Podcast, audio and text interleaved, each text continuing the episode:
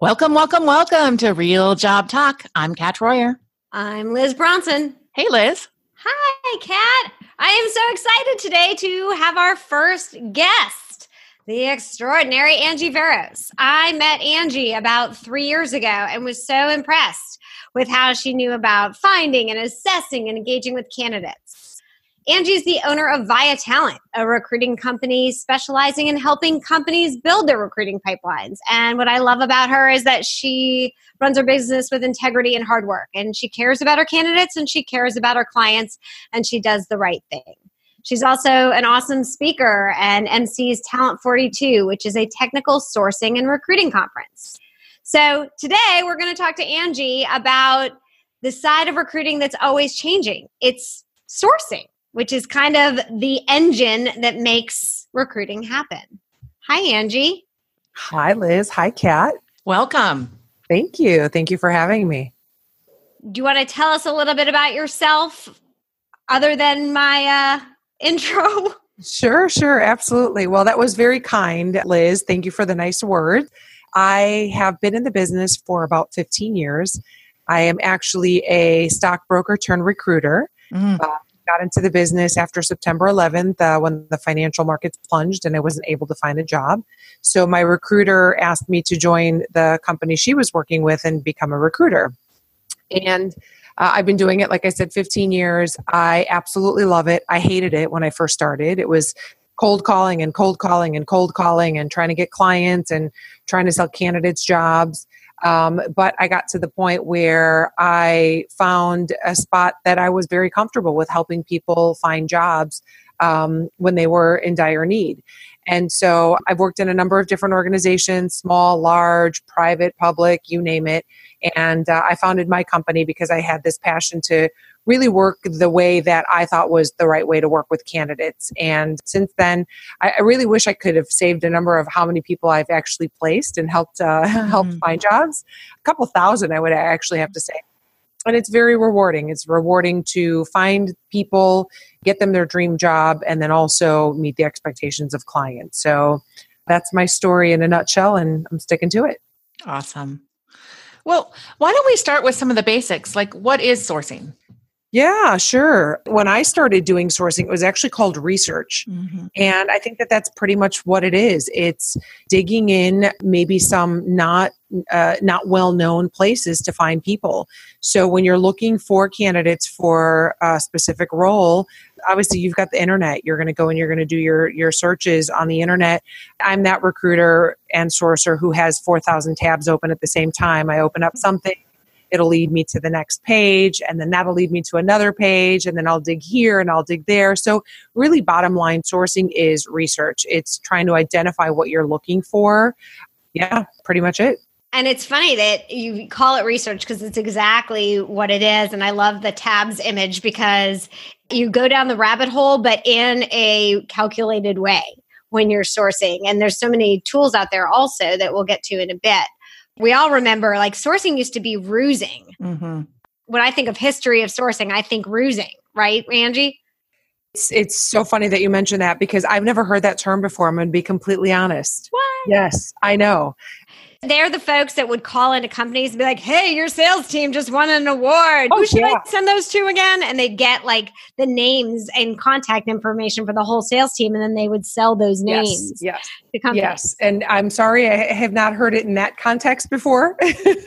right. Um, yeah, you're you're right, and a lot of people that's that's what people fear too. That you're going to go and you're going to buy a list and call right into that. And some people may do that. You know, some people may do that, but I really think that um, there there are a couple different parts to sourcing. It's that uh, that research piece where you're going out and you're actually finding the people, and then like you said, Liz, uh, we'll talk a little bit about tools, but then the engagement piece, and I believe that that is also part of the sourcing function as well. And and I'm sure you probably have some questions on that, so I won't step ahead of the curve.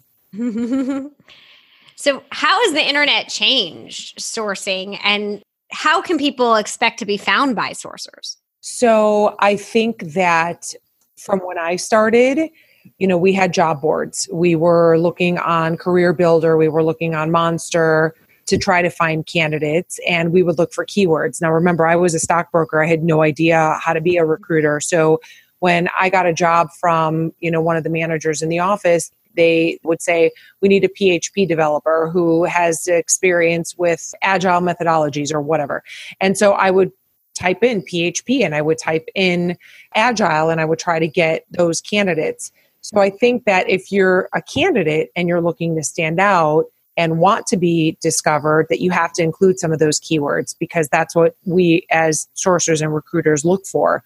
There's others that dig a little deeper than that, but absolutely if you're not creating a profile if you will or a resume that does have those uh, keywords you're not going to be discovered and a lot of people do it intentionally because they do not want to be discovered mm-hmm. the mystery yes absolutely so, what would you say are the biggest differences between sourcing and recruiting? So, I think that that's like the million dollar question. Everybody wants to know what the difference is.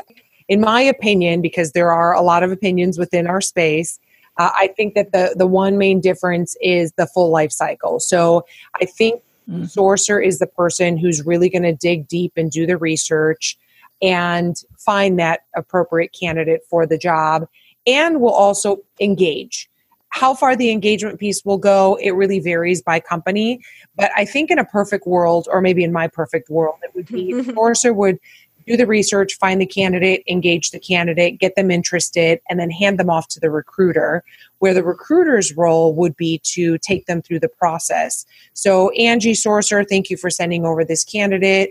I'll take over from this point, and then the recruiter takes the candidate makes the introduction to the hiring team, puts them through the process. It's that whole entire candidate experience piece mm-hmm. where the recruiter will actually have the time to nurture that relationship.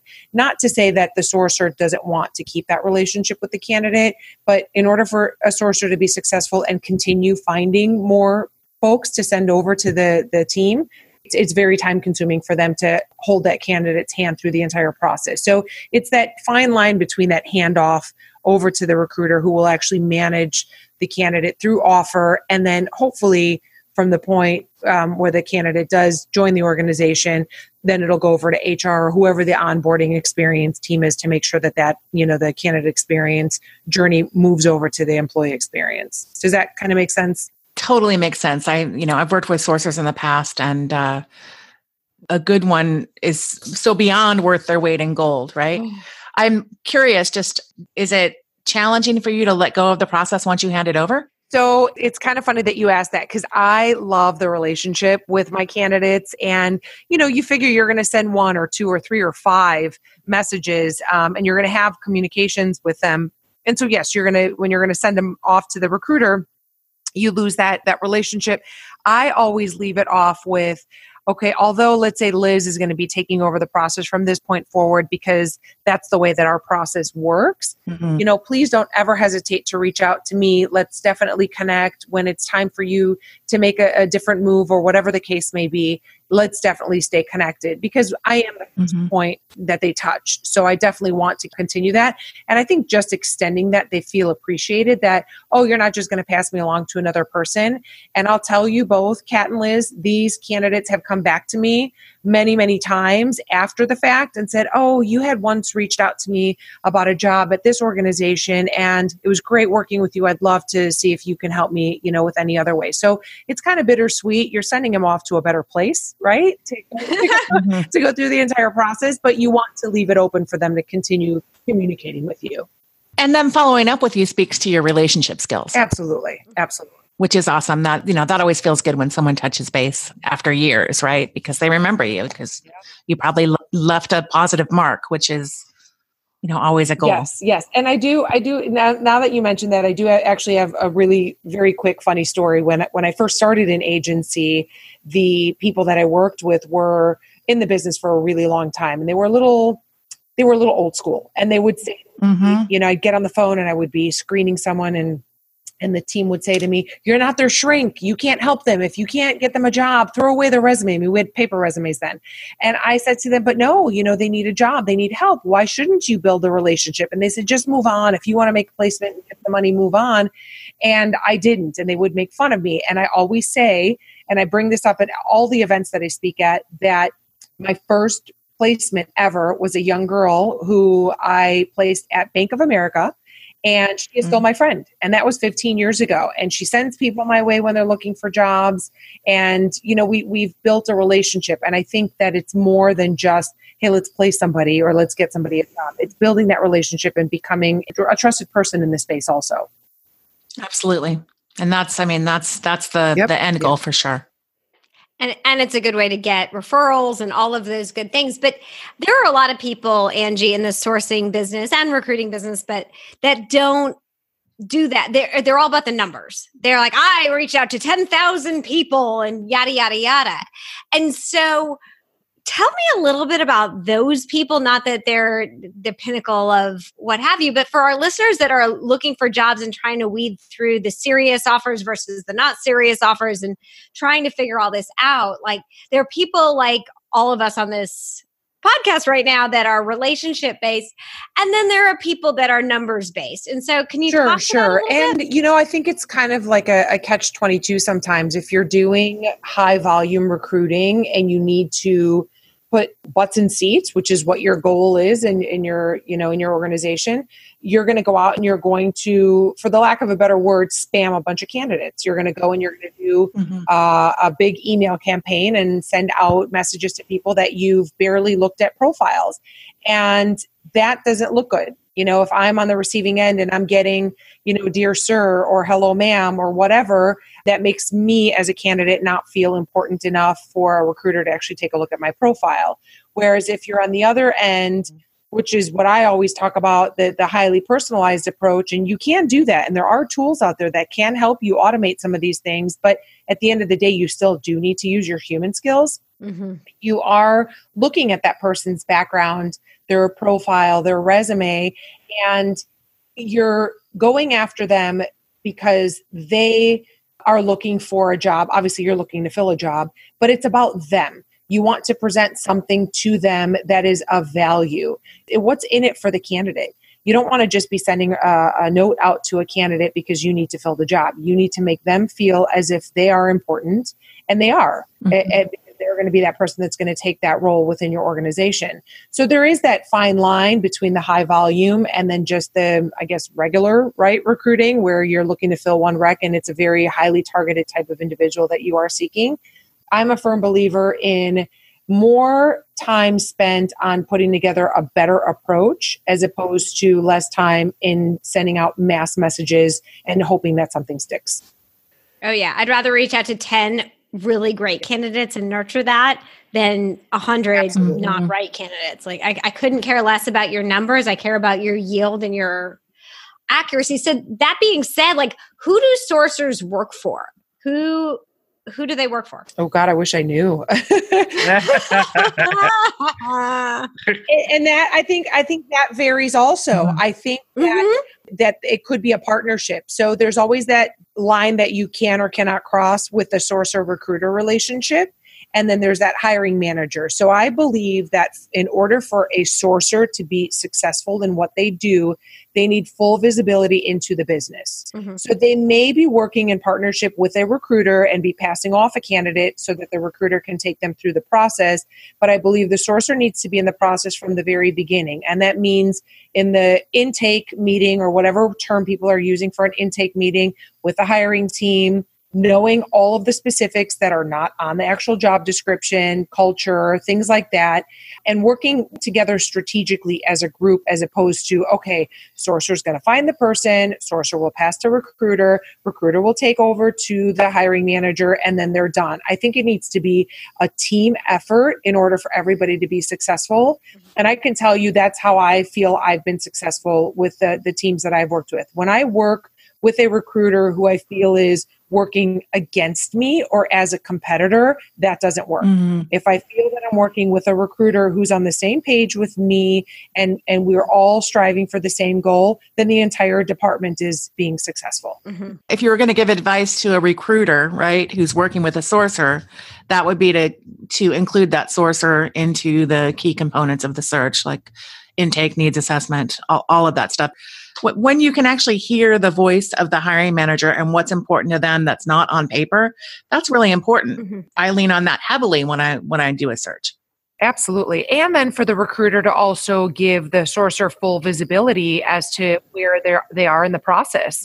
I'm working with a team right now where she's including me on every single step of where the candidates that I initially found are within the process so that I know, so that when that candidate does get the job, I can be the first to congratulate and say, yes, we spoke a couple weeks ago, but now you got the job. Congratulations. Because that it's that relationship piece again. So that full visibility needs to be there. If it's not a partnership and it's more of a um, well, you said you do this and you said you do that. It mm-hmm. doesn't work.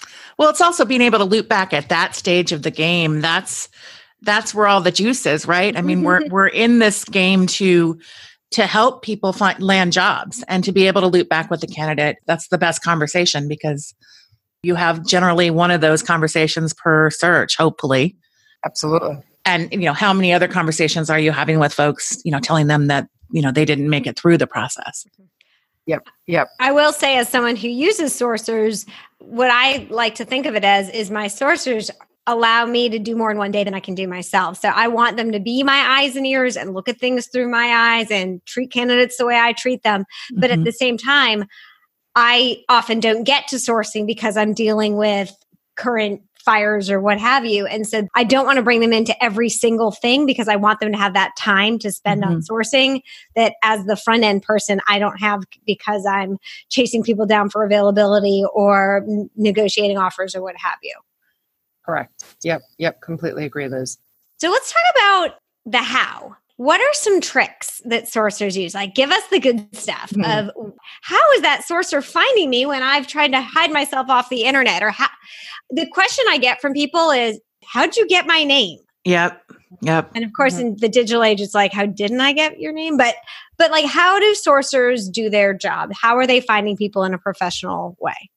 Yeah. Yeah. And I don't think that there's one right way to answer this. I think that it's trial and error with a lot of the things that are out there in the digital age. If you are not able to be found, uh, you know it's it's hard. It's you're going to be found no matter what. Mm-hmm. However, there are a lot of people that do not want to be found. I have friends where when I Google their name, I can't find anything about them. They're not on Facebook, they're not on any social media. So how do you find people like that? I don't know what the right answer is. There are a number of tools.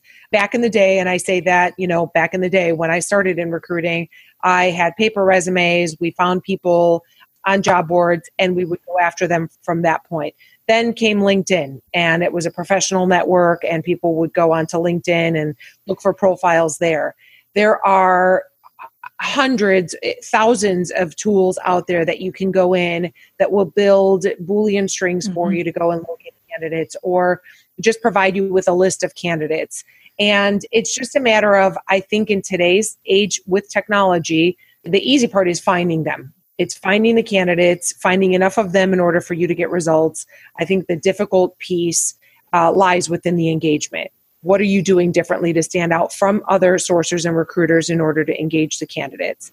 However i also think tools and technology come and go right? There mm-hmm. are great tools that may not be around in a year or two and then what do you do when you're not able to find people? So depending on the skill set that you're looking for will determine where you go to find people. And to answer their question about you know well where did you get my name? I mean like liz said well where did where would i not find mm-hmm. you when i was a broker when i used to work for morgan stanley people would ask me that as well. And we weren't in such a digital age back then mm-hmm. but they would say well how did you get my name? And my reply to them which my boss had taught me then was you know have you ever filled an advertisement card? Like you buy people magazine and they have an advertisement card or have you ever submitted an advertisement card somewhere to get some information to get a brochure or whatever. If you have, well, your information is public. Same with the internet. You're on um, on a website and you want to read a blog and you submit your information. Well, guess what? You just sent your information all over the place. I mean, we're not going to get into that, you know, Facebook privacy talk yeah, or. There's no guarantee. There's no guarantee they're going to keep that information private. Correct, correct. And big deal. They don't want to be found. And, you know, you get rejected as a sourcer or, or a recruiter, you move on. And you go to the next person. There are a million ways to answer the how question. How do you find people? You just have to try and see what works for you. Right. I also think of, like, you once showed me some fancy dancy sourcing on Facebook, and it's like people put on there where they work. Yeah. Well, friend, yeah. if I'm yeah. looking for someone who works at CVS pharmacy and you put that you work on CVS pharmacy, gotcha. I'm gonna find you exactly. You don't have to be that creepy stalker who's gonna message the person on Facebook and say, "Hey, I see you work at CVS," right? But guess what? There's a tool that you could use while you're on Facebook to get that person's email address or phone number, or Google that person's name in order to get a phone number and find out where they live. I mean, it gets a little creepy, right? You're not going to knock on their door, but you can find their information and then you can send a nice little message to them and, and give them something to bite on. You got to give them something interesting. Mm-hmm. And if you do, they'll reply. You know, with email messaging too, like look at the subject line if you're sending a really cool subject line to someone, a, a cool message with a nice, you know, unique subject line, chances are they're going to reply. But if you're going to send a message and you're going to say something like, CVS, your next biggest career opportunity, or whatever, no one's going to reply to something like that. So, yeah. How would you recommend that someone identify like who a good sourcer is and maybe a not so good sourcer?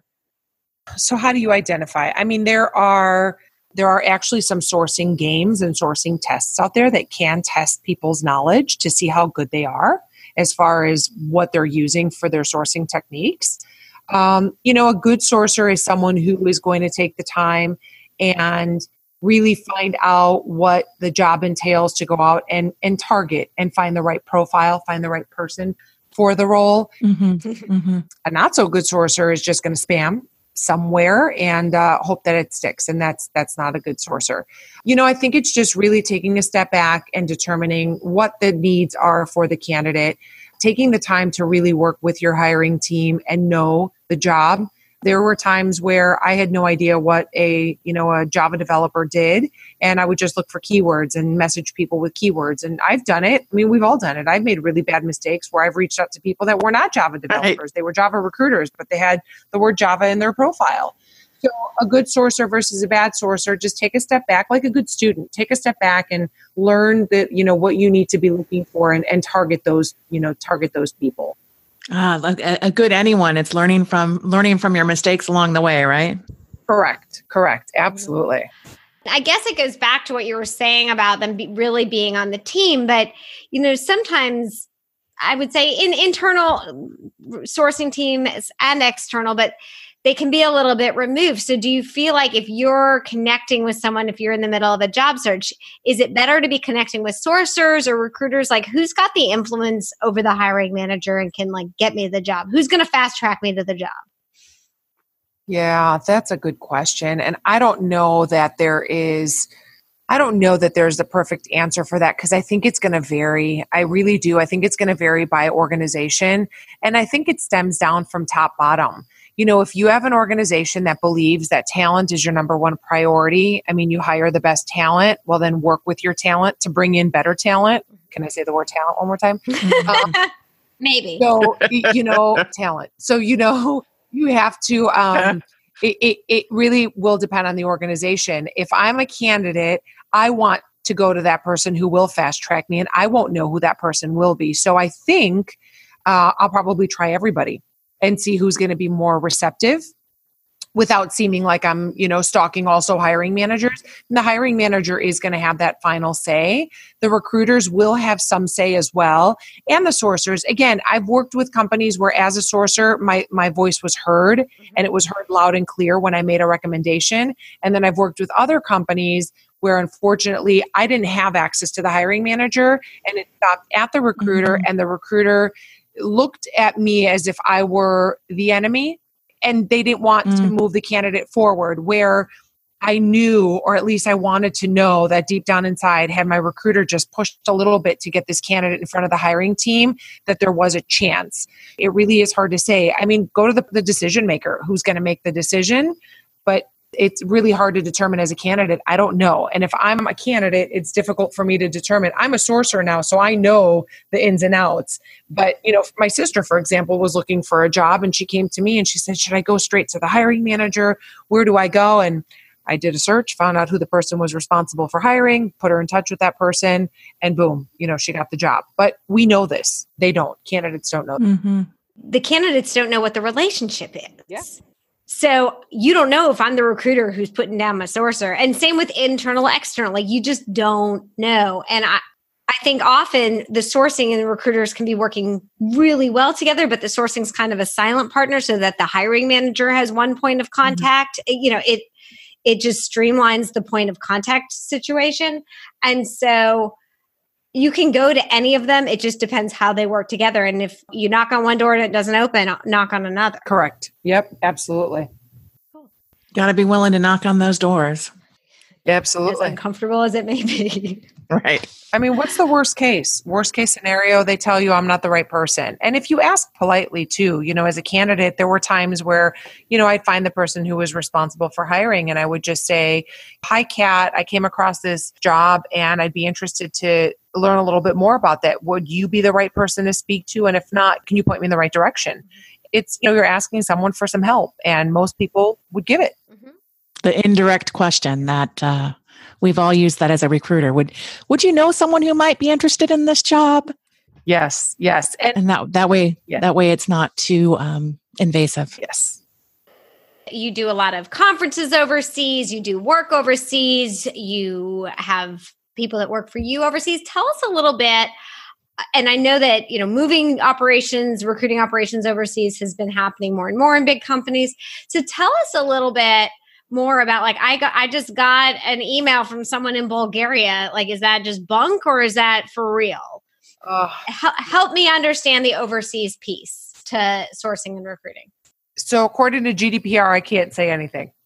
No, I'm just joking. I'm joking. I don't think I have a perfect answer for that, but I know a lot of companies are moving their operations overseas because it is cost effective. Mm-hmm. So if you're going to have a sourcing team in India, let's say, it's going to be a lot less expensive than having a sourcing team in the US. Uh, I've worked with companies that have sourcing teams in Poland, in Bulgaria, in Romania, in Greece. And sometimes they work, sometimes they don't. Here's the reason why. I think that when you're working with a sourcing team that's offshore, there's a disconnect. Mm-hmm. Uh, as a candidate, I'm not going to want to get a call from someone who's offshore for a job in the US. Now, if offshore teams are doing the research, finding those people and getting them over to a team in the US to engage, I think that's a different story. There are a lot of pros and cons with using offshore. Obviously, the cost is a, a pro, and then the um, the time difference can be a pro and a con as well. So if the uh, you know overseas um, office is ahead, you know you get the the U.S. sourcing team or recruiting team or whatever can come into the office on a Monday morning with names on their desk there's a language barrier, there is a time difference, there are the accents. I mean, there are a lot of pros and cons with that. And I think each organization would have to take it in strides. I think if there's a true partnership and the company works in building a global sourcing function, it can work but I'm not a pro. And I have worked with some overseas companies, and there are a lot of uh, different rules, a lot of different rules between US and, mm-hmm. and other organizations. So it, it does vary. You, you need someone to come in and really build that function out for you. And it probably needs to go back to the company having that commitment to talent. Exactly. Absolutely. What advice do you have for candidates who are about to embark on their job search? So I think aside from obviously wanting to find the right job, have a little fun with it also and reach out to people for expert advice. I know that when I was in school, you know, we had a career center where I had a counselor and I can go and I can speak to them about getting um, feedback on my resume or you know who I should interview with or who I should be talking with. And I'm hoping that that's still around and people are getting that. But I have worked with some entry level candidates who don't get that advice and don't get that help. And so as an entry level person use your network use your connections talk to people who are in roles where you need some um, advice and don't be afraid to you know to go out there and, and seek help and advice um, you know it, there there are other organizations that will help with mock interviews. Um, you know, join those organizations and test them out. You know, I volunteer for some of those where I've got entry level, you know, kids coming out of college who don't know how to interview, and I'll spend four hours in the evening and I'll do mock interviews to prepare them so that they're capable of going out into the real world. You know, as an entry level or someone coming into the workforce, do those things. Take that extra step to make sure your resume is up to par and talk to people that will help you with your interview techniques. And then you'll definitely be one step ahead of everybody else. She just summarized our whole podcast, Kat. Oh, wow. and it wasn't planned. May we use that for future reference, Angie? Absolutely. Absolutely. But it's true. If interviewing is a skill and no make sure that you're confident in your skill within your your career or your your industry and make sure you're ready so that you don't get all flummoxed by the process. And I think that understanding the process is helpful also. Absolutely. As you just said, mm-hmm. like people go in, they don't know. Like, I mean, I talk, I've talked to people who have been lifers at one company and they're like, what do I expect? You know, they mm-hmm. don't know what to even expect. Mm-hmm. Right. It, it, adjusting those expectations all the time. They think that they talk to someone on Thursday and if they haven't heard anything back by the next Tuesday, they're out of the process. And it's like, oh boy, let's just take some breaths here and realize that this is not something that you have control over. And you're in the game until you're told you're not in the game. Yes, mm-hmm. yes, yeah, I, I agree, and I think it's the the visibility and transparency from both parties. So the can you know the recruiting team and the organization have to be transparent and let the candidates know what the process is. Don't assume that the candidate knows they're not going to get the job if you didn't tell them you know you have to you have to tell them. And then from the candidate's perspective as well there again there is no course on recruiting and interviewing and what's right and what's wrong. So um, like liz said don't get hung up in the process and then fail because of that. I would love to teach a course uh, and, mm-hmm. teach people how to interview and what to expect and what not to expect because it's unfortunate. There are a lot of people who've been doing this a long time and don't have never switched jobs or people coming into the workforce that don't know how to interview. And i think that that's that's a whole other episode that we can definitely talk about. But yeah i i, I absolutely agree with everything that you both said. Well and you know again shameless plug but I think that if it's worth it to spend a little bit of money if you can on a coach, even for an hour to someone like any of us on this call right now, mm-hmm. in an hour or two hours can take you from being clueless to being prepared without a whole like deep dive who am I career coaching. We can do that too. Oh yeah. But with a how do I prepare to interview?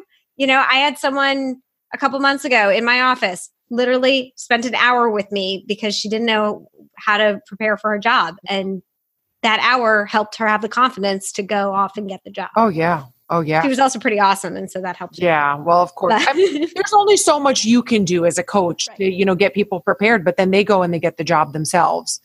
Right. And uh, I, I couldn't agree more. I think it's very, very well worth the investment to get that upfront expertise and just knowledge going into something because you'll be so far ahead of everybody else knowing how to go in an interview. I mean, some basic things of, you know, going as, as simple as what should I wear and how should I talk and bring a resume. I mean, people, my sister called me up. She's been out of the workforce for 10 years, 12 years. She's been working on her own. And she called me one day. She goes, Ange, I'm almost at my interview. And guess what? I forgot to bring a resume.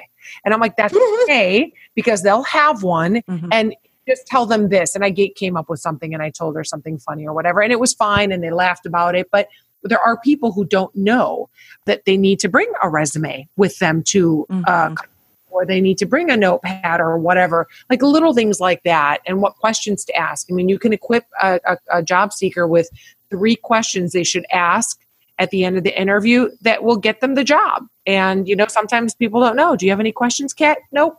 Okay. And then they're not considered as a You've just got me there, Angie. What would those three questions be? Oh, oh my goodness. It would depend on the job, probably. I think it would depend on the job, but I always like to end when I'm interviewing. And gosh, I haven't interviewed in a long time, but but one question that I would ask would be I always ask for their expectations, like what would be the next steps, mm-hmm. because you want to know. And then I ask them, you know, was there something on my resume or that we didn't discuss that you'd like to know about me? Yeah. Because then you're just kind of leaving that open as well you know, a question like, are there things on my resume or my background that would make me a viable candidate for this role? And if not, what am I missing? Mm-hmm. Um, you know, what do you like about working at this organization? you you know you want to ask questions about the the person interviewing you as well because you want to get that personal feel too like you've been here for five years why what do you like about this place Sure. so there could be a ton of questions that you can ask obviously pertaining to the role but there's always those very very basic generic questions that i think you should ask at every interview you want you know it's, it's a conversation it's not it's not where you go in and the the hiring manager is going to interview you and ask you all the questions it's got to be a conversation Well, you're interviewing them too, which is one of the key tenets of this podcast, right? If you're out there in the job Mhm. search process, you're interviewing them just as much as they're interviewing you. correct More. Yeah. and people but people don't know that It's your job. It's your job to make sure it's a good fit, absolutely absolutely Your life changes, theirs doesn't. right? Correct But it, it's so true. And like, I mean, I turned down someone this week because she didn't ask any questions about what it was like to work. That she didn't quote. She did not seem curious about us. yeah That's her bad. Yeah. she was told to. yep But uh, and it happened her bad. Yeah, never say I don't have any questions. Never, never say you don't have any questions. I will um I note that. Yeah. You know, if someone doesn't have any questions, I'm like, whoa, where's the curiosity? Yeah. Yes, yes. And did they do their research too? Right. You know, I always ask uh, candidates too. So tell me what you know about our company. And when they come back and they say, I don't know anything, or, oh, I didn't have time to research, well, that shows me that you're not interested enough. Mhm. Yeah. So, what do I do to make sure that I get recognized by sourcers? And I understand that this is so I'm embarking on my job search. I want to come up in people's searches because I want to get offered roles. And I understand it's different for different industries, but what are some things that I can do to my public persona to help me get noticed or found? Sure, sure. So I think just very simple, basic things. I mean, have a nice resume, you know, a one page resume, get a career coach maybe to help you out with that. You know, put your qualifications at the top. If you're a new grad, put your school. If you've got a great GPA, put your GPA. Some people look at that. So the mm-hmm. resume, right? Make sure you've got a nice resume. Upload it to a pertinent board. You know, if you're a tech person, put it on Dice. If you're or on GitHub or whatever. Where well, GitHub you don't put resumes, but you you get my point, right? Make sure you have it somewhere where people will go looking for it. Not everywhere. I think if you are everywhere, then you're probably not a viable candidate because you're out there spamming yourself as much to get a job as recruiters are spamming out there to get candidates. you know, as much as we might like to think that LinkedIn is might not be the place to go and find people, there are a lot of people on LinkedIn. So make sure you have a nice profile on LinkedIn. Make sure it's nice and clean, keep it engaged, put in your summary, put in a picture so that you are found. Put in your your contact details, put in your email address so that people can find you. And that goes to say also with social profiles. Now, some people feel differently about social media, but let's face it, if you Google your name and you have some social media presence, you're going to find yourself. Mhm. Uh, if you're wanting to be found, be careful of what you're posting.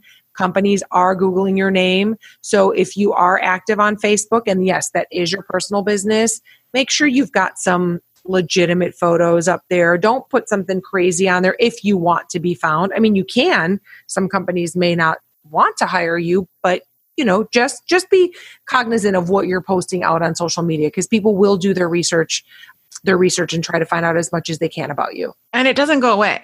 correct Something you posted 10 years ago can still be there. yeah, kids. exactly exactly I mean, you know, you can do some damage control. You can you can work with your privacy set- settings and buckle things down a little bit, but uh, you know, just be careful what you post.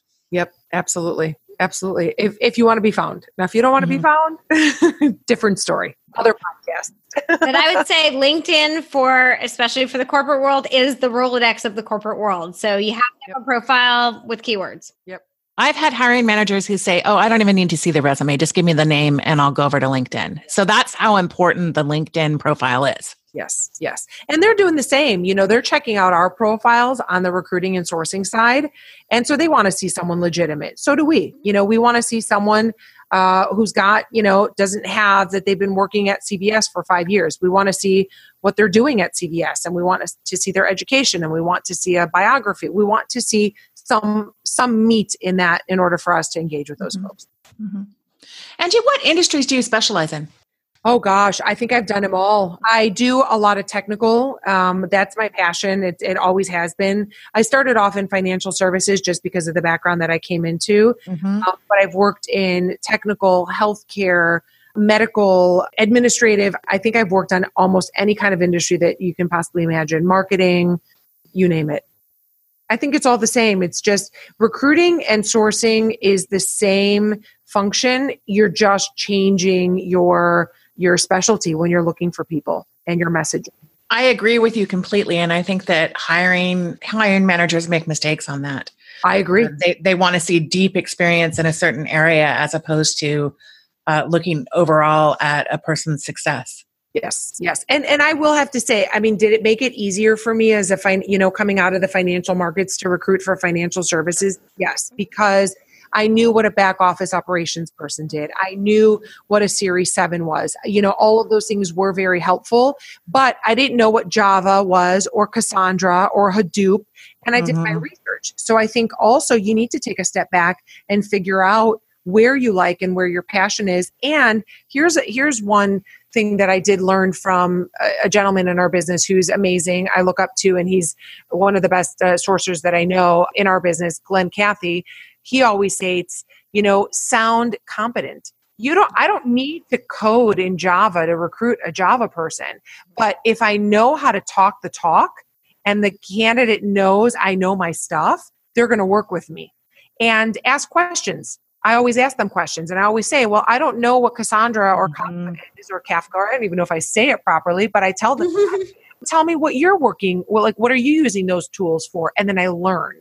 So I agree. And then there's the hardcore managers who are like, no, I need a healthcare recruiter. They need to know healthcare. Mm-hmm. Well, I disagree. I don't think they do. It's helpful, but you can learn how to recruit in healthcare. Absolutely. I, I, don't know how many conversations I've had with hiring managers about let's talk about how important someone being smart is. someone, the, the ability to learn that, you know, if, if we've got that in a candidate, may end up being more important than deep experience. Absolutely. That's attributes first. Yep. Mm-hmm. Absolutely. Yeah. So, Angie, we are running on time. Any last words that you think people should know about anything but around the sourcing function for their job search? Yeah, I mean, I think we covered a lot during this call and, and and it was great to get your insights too, ladies, and thank you so much for having me. I really just think that, you know, bottom line is take a step back and take the time to find out what's important to you and incorporate that. So if you're a job seeker, take a step back, look at your profile, listen to some of the things that were said on this call today, and do that. And then from the sourcing and recruiting function, take a step back also and don't be that recruiter or sourcer who spams google the word recruiters are and you'll you'll know what i'm talking about oh. i mean do some mm-hmm. of those things and take the time to always incorporate that human element their tools the technology all that stuff is out there but at the end of the day people work with people little kindness goes a long way right Correct. Absolutely. And I couldn't agree with you more on that, Kat. The, you know, these people are looking for jobs. So take that pressure out of them by being kind and polite to them and, and, and, you know, holding their hand through the process. It makes makes a huge difference. Look at my my friend. 15 years ago I got her a job and she's still my friend and she sends me business like crazy. Awesome. This is awesome. Yeah. well, Angie, I cannot thank you enough Oh my gosh, it was my yeah. pleasure. Thank you. Now, now the sirens. I live in Chicago, and now you can hear the sirens. Ah, well, that's okay. That just makes it real. Angie, thank you so much for your time today. How can folks find you if they want to reach you? Oh my gosh, I'm very loud on social media, so feel free to connect with me on LinkedIn, uh, Angie Veros, my uh, Facebook. I also am, am I'm loud on Facebook and any kind of social media. On Facebook, you can find me as Angie Veros Angelopoulos. We didn't talk about that, but I am Greek and Angelopoulos is my married name. Twitter, Angie Veros. Uh, I'm not big on Instagram, but you can you just Google me and you'll find me. And I'm happy to connect with anybody, uh, anybody looking for advice, uh, looking for a job, any any any way that we can network and learn from each other. And I'm hoping to learn from people as well. So if someone's out there doing something that's awesome and unique and whatever, definitely uh, let me know. Awesome. Yes. So thank you so much, Angie. Wonderful. Thank you, Kat. Thank you, Liz. I uh, I really enjoyed it, and thank you, John. Thanks, Angie. Oh, thank you. bye bye. Kat, that wraps up another episode of Real Job Talk. If you, they want to find us, where can they reach us?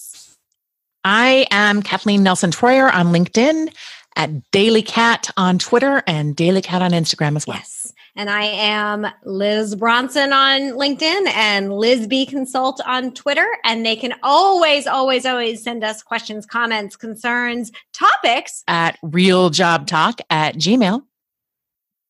You can also tweet to us at Real Job Talk, or you can find us on Facebook and or Instagram at Real Job Talk Show. And there you have it. Thanks so much for listening this week. What a great uh, chat we had with Angie. Awesome. Very good. Thanks so much. Bye bye.